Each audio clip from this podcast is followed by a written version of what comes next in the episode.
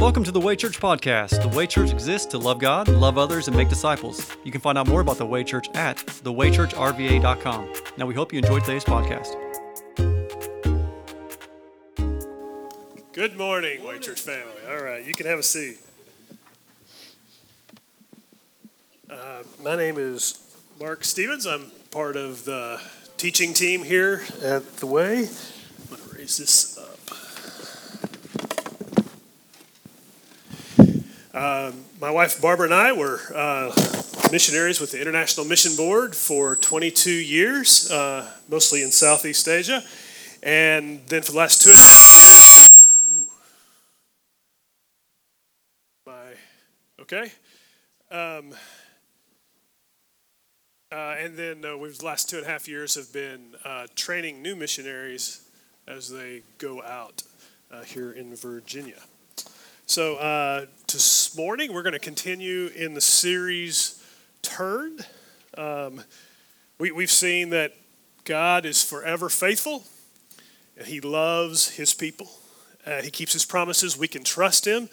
But Israel is asking the question so why are we not receiving covenant blessings?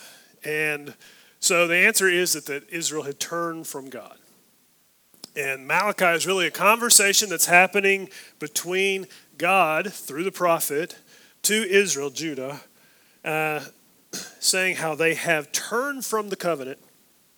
And he's now asking them, uh, calling them to repent and turn back to him. And then we also see in Malachi, we'll see later in Malachi, where he talks about the future and the coming Messiah and also uh, the end times. But so far, what we have is uh, in chapter 1 and going into chapter 2, we've seen God's love and faithfulness to Israel, Judah. But then also, the, we see the first way that Israel's turned was the priests had been corrupted, the priesthood. And so they were offering worthless worship. Remember from last week, uh, um, well, let me ask you, if we don't usually do this this way, this way I like to do it. What do you remember from last week? What was, what was some ways that would be why was it worthless worship? What do you remember? Lame animals, that's right. So that was one of them. That basically they're offering their worst to the Lord in sacrifice. Um, also, the, the priesthood had began where they were, um, the, the priests were actually causing people to stumble and not actually helping people, but causing them to stumble. So, God is a great king and we are to honor his name. He, he is, his name should be great among the nations. Israel was for the purpose of actually so that the nations around would see and then come and worship God, would join in the covenant with God.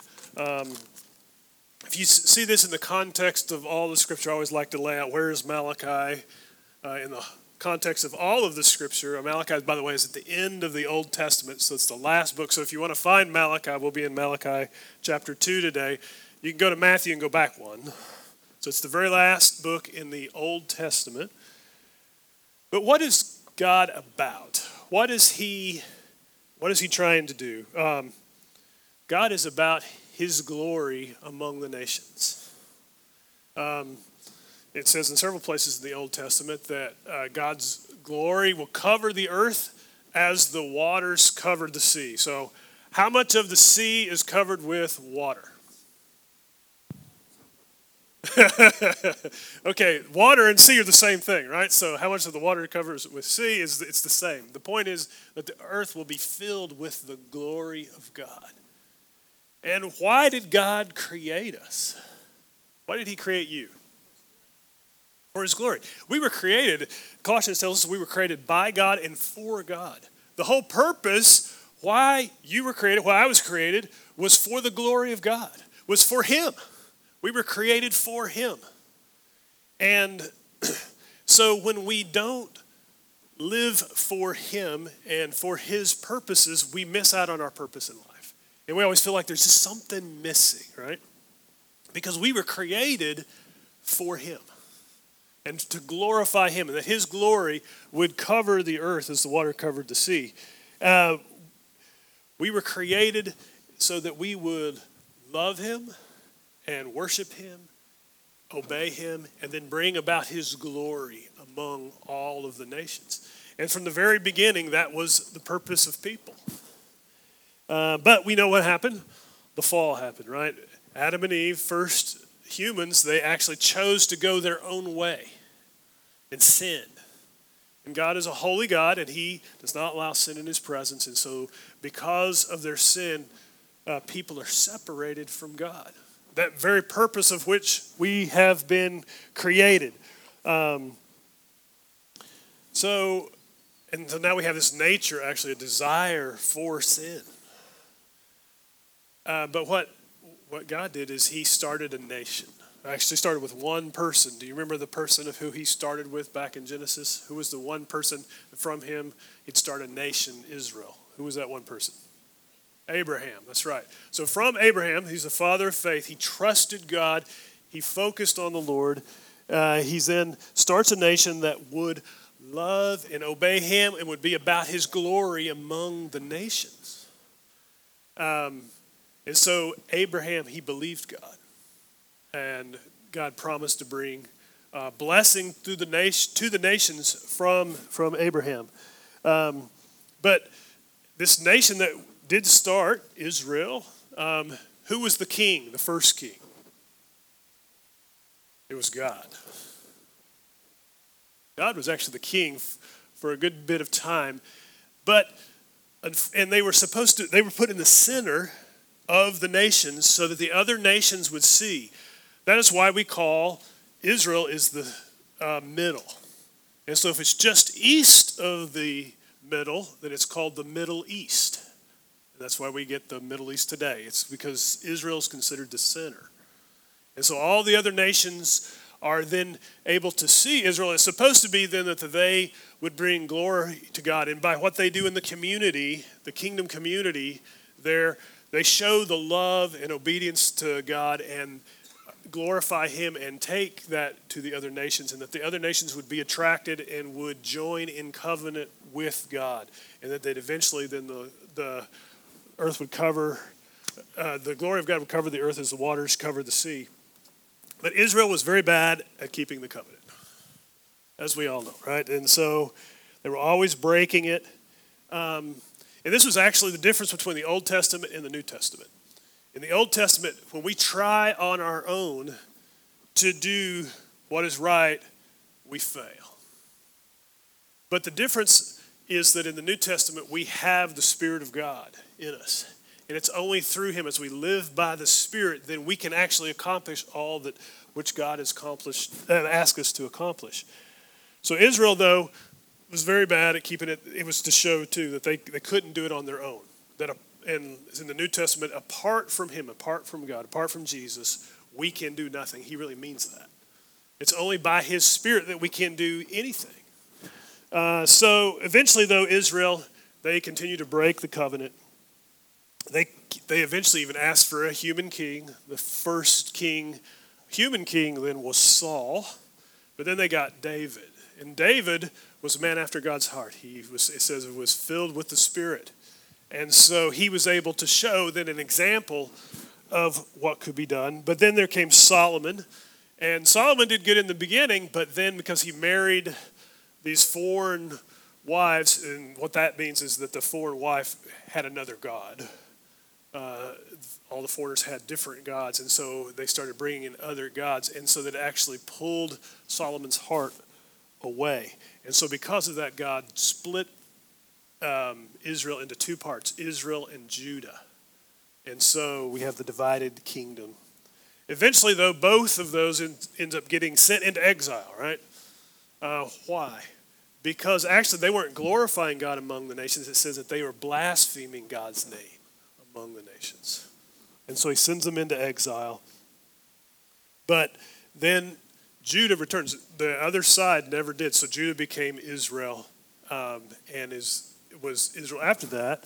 And so that's why you'll see when we read in Malachi, it talks a lot about Judah. Um, that they return to the land. They now have the temple rebuilt. But then we see they're going astray again. And and so we see the prophets, the purpose of the prophets was two things. It was to say, here's the standard of God, the plumb uh, line of truth. And if you if they get off, then the prophet would then speak and say to come back to the whatever the truth is, the plumb line of truth is. And also they would tell about what's coming in the future.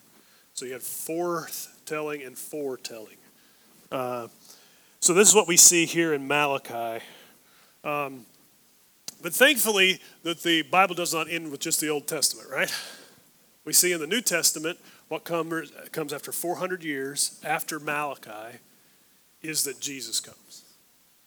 God Himself comes in human flesh. Because we can't do anything to save ourselves. We all know that our sin has separated us from God. And the wages of sin is what? Death. It should be that when we sin, the result should be the rightful punishment should be death. That's the wages of sin is death. But Jesus came. God in flesh came and he took our penalty for us. He took our death, and that's why he died on the cross. To save us from our sin, he took the penalty for our sin so that our sins could be forgiven.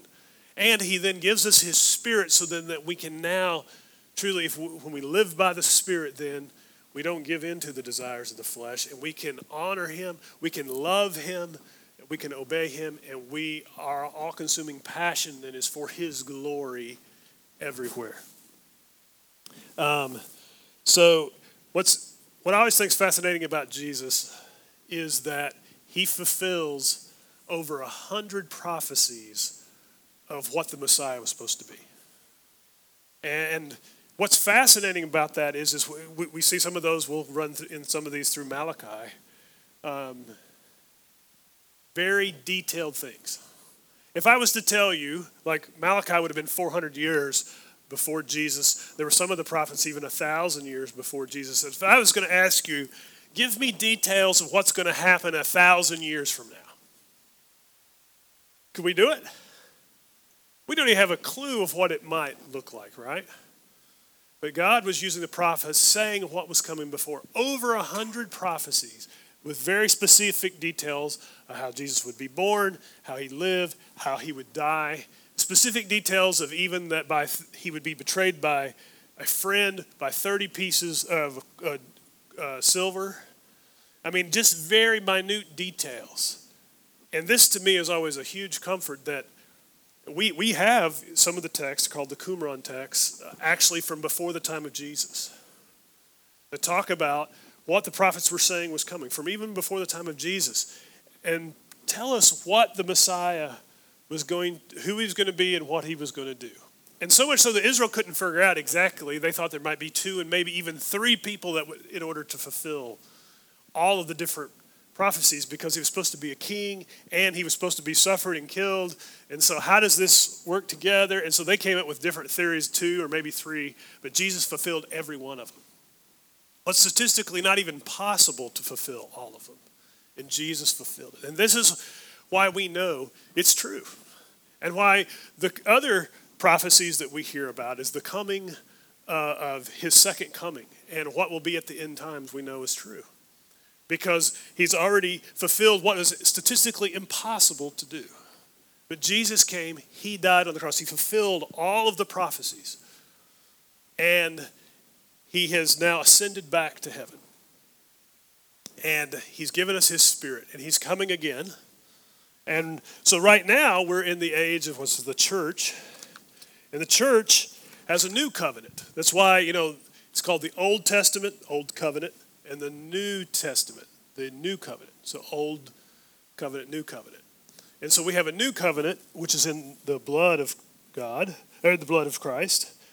And we have been made new. We've been born again uh, because we have placed our trust and our faith in what Jesus has done.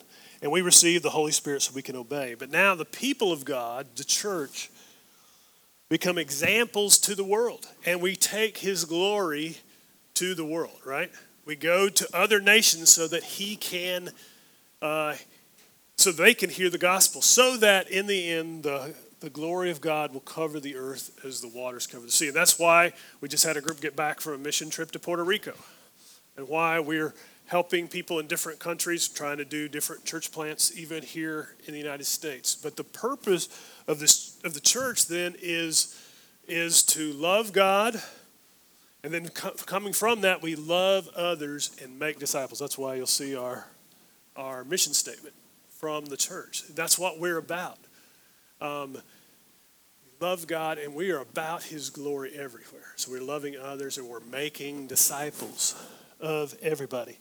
But we, we can only do this as we live in the Spirit. We can only do this through Him. Apart from Him, we can do nothing. Uh, but we are now the, this kingdom community that's to demonstrate God's love. And so when people come into the church and are first saved, we all have sin, right? We still all do. But this is a gathering of people who have had struggles and problems and all of that, and we come together and Christ has transformed us, and we're in the process of being made more and more like Christ. And so we help one another. Um, so uh, we know that in the end, though, that Christ is coming back, and everyone will be judged, and we're all going to stand before Him. And it's only a matter of did we truly trust in what Christ did? And how, he, how we know for sure is he's given us the Spirit. The Spirit is that deposit guaranteeing our inheritance in the future. So, um, and then there will be a new heaven and a new earth where God will truly reign, um, and where this new heaven, new earth, the, the whole earth will be full of the glory of God as the waters cover the sea. Okay, so that's, I just basically covered the whole Bible for you. just a few minutes here from Genesis to Revelation, right? But I wanted us to get a context for where we are in Malachi. We're going to be in Malachi chapter 2, um, verses 10 through 16, and we're going to talk about the broken covenant today. Um, so think of this is the remnant of Judah who has returned, and they're now breaking the covenant again. And so that's where we are in this context. We've already seen that God is faithful, that God is the one who created us all. He's faithful. We've seen also that the, the priests were actually corrupting worship.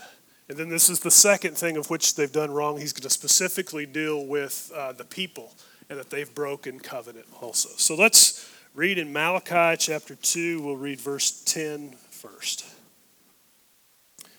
Don't all of us have one Father? Didn't one God create us?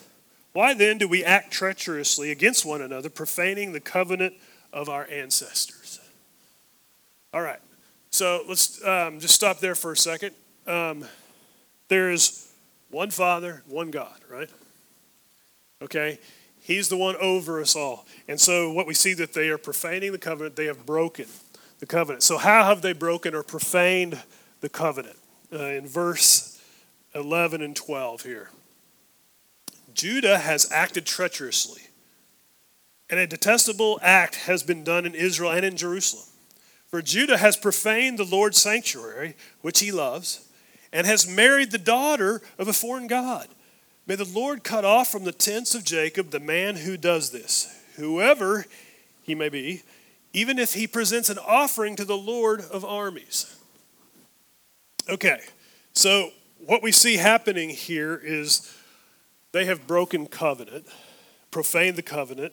And how? Well, first, they've married the daughters of foreign gods. I mean, they've married people outside of Israel. They were married people who, who are worshiping foreign gods. And so God had commanded them that they are only to marry Israelites, only to marry people who were part of the covenant with God. And if they married someone outside of the covenant, then it would draw them away. And we saw that happen with Solomon. As Solomon had brought on more and more wives that were people, uh, wives who were um, um, worshiping other gods, it actually drew him away. And God knows that that would happen to Israel as well. So he told them only to marry from within the covenant, people from within the covenant. But there are some who um, have married foreign wives. And and that, but they still think they're okay because they keep uh, giving the offerings and they do all the religious trappings, right? But God um, said that, that He doesn't accept those offerings because they have broken the and profaned the covenant. So He's calling them to repent. Um, so how do we apply this? This is still the Old Testament. Uh, now it's not a matter of you know different nations or whatever, but how do we apply this today? Well, we are to marry within the covenant, which means believers, Christians. Okay? So, why would that be important? Why would it be important for, as a Christian, as someone who's truly following Christ, that we marry somebody else who is also truly following Christ? What might happen? What do you think? We could be pulled away. That's right. And, so, in the same way, so we, we would marry someone who's truly, and not just someone who claims to be a Christian, but truly is being a Christian, right? Because uh, there's always going to be enough struggles in marriage, but if you have, have two different focuses, because if you're not a believer in Christ, your focus is your own self, my own desires, my own pleasures. But in Christ, then we have changed and we're about God's glory and about His kingdom coming. We seek first the kingdom of God and His righteousness. And so this is important for us as well. Okay, then we see uh, in verse 13 another way that they have broken covenant. Uh, this is another thing you do in verse 13. You're covering the Lord's altar with tears, with weeping and groaning, because he no longer respects your offering or receives them gladly from your hands. And you ask, why? Because even though the Lord has been a witness between you and the wife of your youth, you have acted treacherously against her. She was your marriage partner and your wife by covenant. Didn't God make them one and give them a portion of the Spirit? What is the one seeking, mean the one being God? Godly offspring. So watch yourselves carefully so that no one acts treacherously against the wife of his youth. Verse 16 If he hates and divorces his wife, says the Lord, the God of Israel, he covers his garment with injustice, says the Lord of armies. Therefore, watch yourself carefully and do not act treacherously. Okay, so what's the second way that they have broken the covenant here? What, what do you see? Okay, divorce. Yeah, it's actually, oops. When I step forward, I get a free I need to learn to step back here. Um, yeah, they they are they're not being faithful, and one example of that was divorce. And so, um, we see that they've broken the covenant of marriage. And what is that? Okay, and we're going to talk through this. What is it about divorce? We're also going to talk about we're all sinners, and that how do we minister to those who are divorced, okay? But first, we're going to start. What, why, what, what is marriage, and what's the purpose of marriage? What do you think? You guys tell me. What's the purpose of marriage? Why do we even get married? It's just a lot of work, right? So, why do we get married?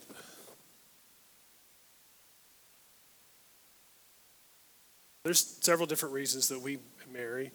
Um, one is uh, for companionship, one is uh, economic reasons, but uh, um, procreation. There's different things. But the main thing is that, that marriage is a picture of Christ and the church. And it is supposed to be a picture of what Christ uh, is with the church. So uh, we see in Ephesians 5 this picture, right? It's actually, it looked like it's talking about husbands and wife, and then he says, but I'm really talking about the church. Because the husband wife relationship is actually to be a picture of, of the church. And so um, we see that Christ, he's God, and his bride, the church, he is God, loves his own. He cares for and shows concern to the church and he gives up, gives up of himself for the church. And then the bride, the church, is to submit to him, to obey him, meaning they're placing their authority under Christ, and show respect and honor to him. Okay? And so, in the same way, um, that that picture is the picture in marriage that we see in Ephesians 5. It goes on to talk about that the husband, this is the one flesh, right?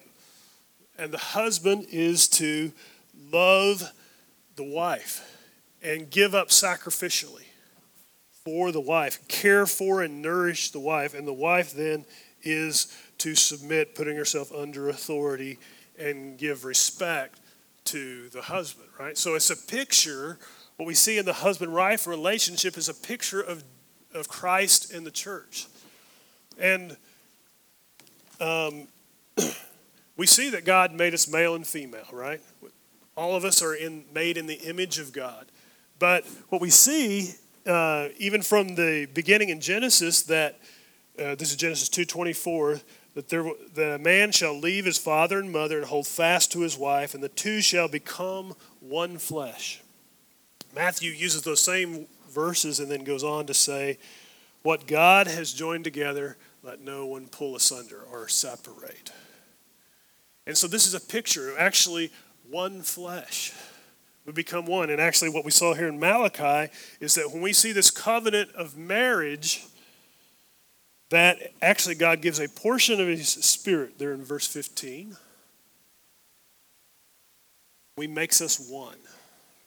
Okay? And so you become one.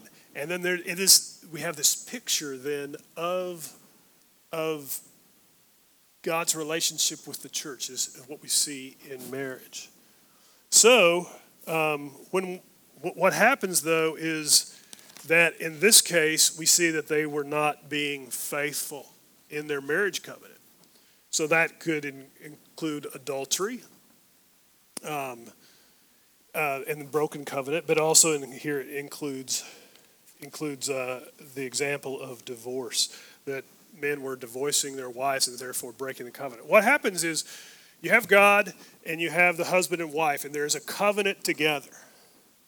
Um, and so the result is that we now have a covenant with God and with our spouse when we're married. So, this is until death, Romans 7, right? So that if you can give a certificate of divorce but before God, you're still married.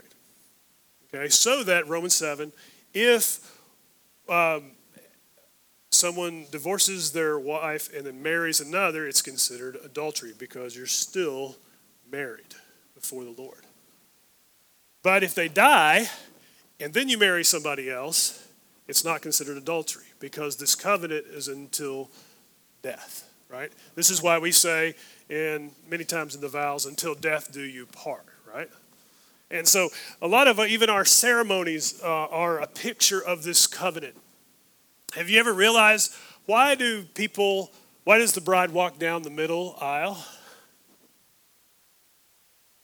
To do the covenant, because it's a cutting of a covenant. So a covenant, usually what would happen when you would cut a covenant, there were two things that you would do you would put all of one person's stuff on one side and all of the other person's stuff on the other side, or you'd, like if it was animals, you'd split them. This is how they cut a covenant with God in the Old Testament. And then they would walk down the middle. And so, like the Abrahamic covenant, there's a fire. that represents God that walks down the middle, and Abraham is to walk down the middle. And then there's always a meal afterwards. But this is it. Not that everybody does it this way now, um, but the reason why those ceremonies of why we do, you know, the marriage ceremony the way that we do is supposed to represent the covenant. And that you have one side of the family sitting over here and the other side of the family sitting over here, right? And so you're walking down the middle. It's the sign that you're cutting a covenant. And uh, in this case, with a spouse and before God. And so, um, and then you, there's a meal, right? Um, so anyway, that's the, the, there's reasons why we do all that we do when, when people get married, right? It was a sign. It was it was illustrative of a covenant. And so, uh, what we have here, though, is that the covenant is being broken. Now, there are there are reasons that uh, exceptions given for divorce in the in the New Testament. One is adultery. It means it's already broken, so uh, and in that case, uh, it is allowed. And also, if a non believer leaves. This is 1 Corinthians 7. Um, uh, I had, we actually had this happen to us in one of the countries we worked in. We had a, we had a guy get saved, and when he got saved, his wife divorced him, took their kids too. Um, and in, in 1 Corinthians 7, it talks about that if, a, if someone's trying to still stay married, but the non believer leaves, they are not bound in that situation. And actually, is the word bound is the word that was used to talk about the covenant being held together. And so it's no longer bound.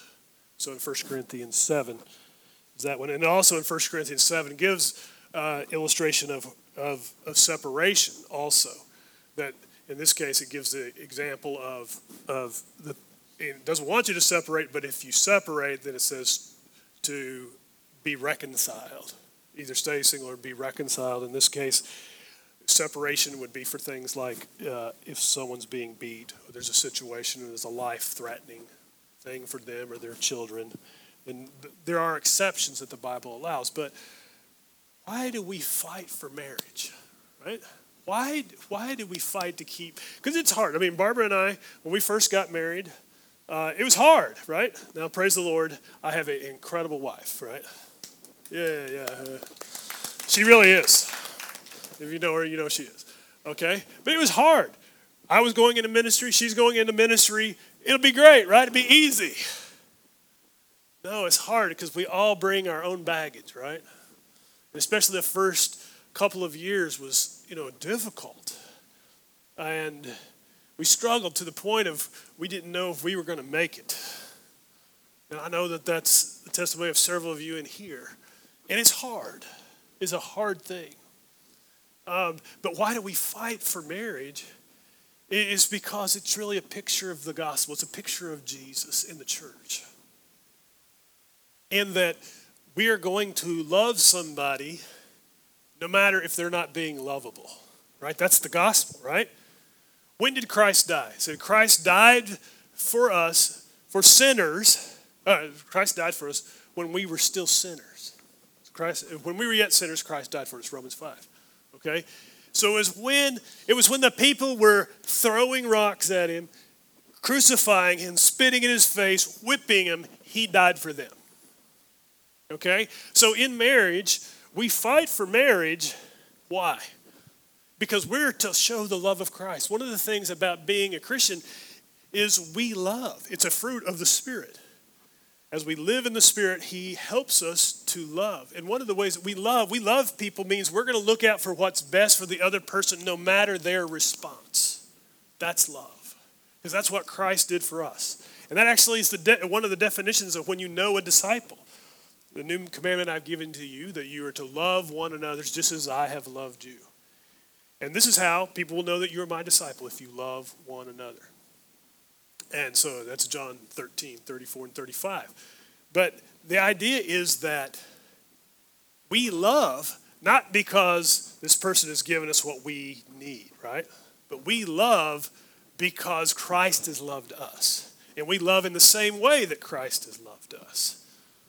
So we, there will never you will never have a spouse that will meet all your needs. It will be never be a perfect spouse all right?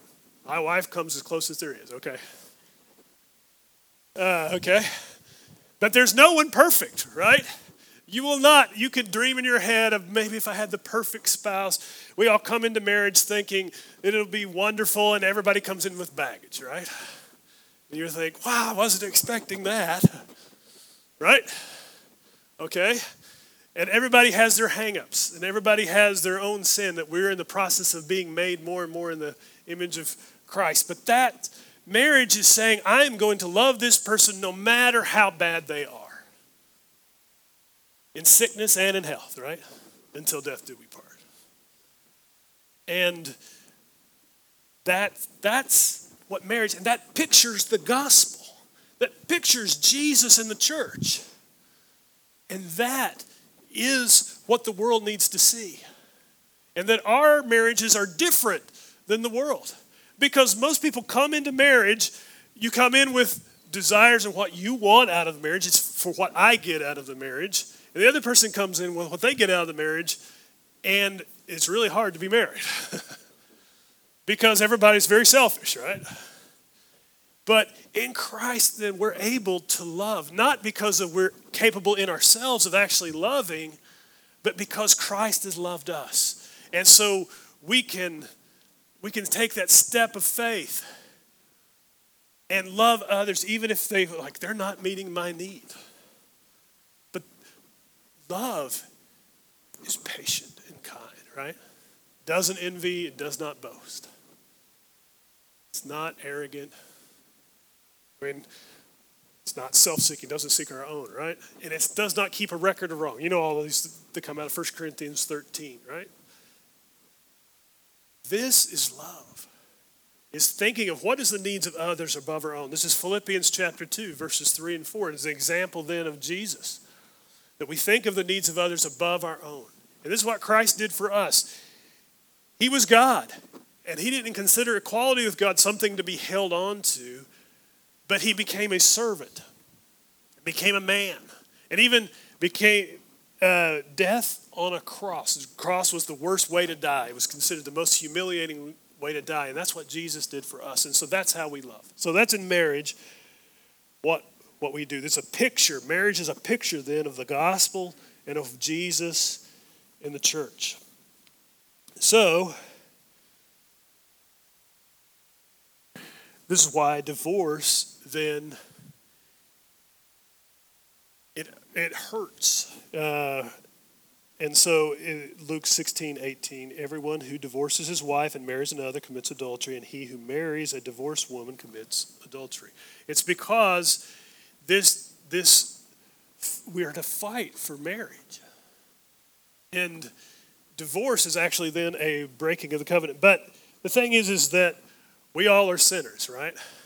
Okay, my dad was a pastor. Okay? I hope this never happens, but my dad was a pastor. He divorced. Think of Josh and Rachel. I hope this would never happen. I don't think it would happen with them, but my, my parents were divorced. My dad divorced my mom. My dad, I always considered him a godly man, but he divorced my mom. I saw the results of that in our family. But does that mean that my dad is now useless? The Lord did as he does here in this text, call people to repent. My dad, it took a few years, but he did repent. And God used him in ministry in amazing ways after that. He couldn't be a pastor anymore, but he used him in other ways to minister and disciple people.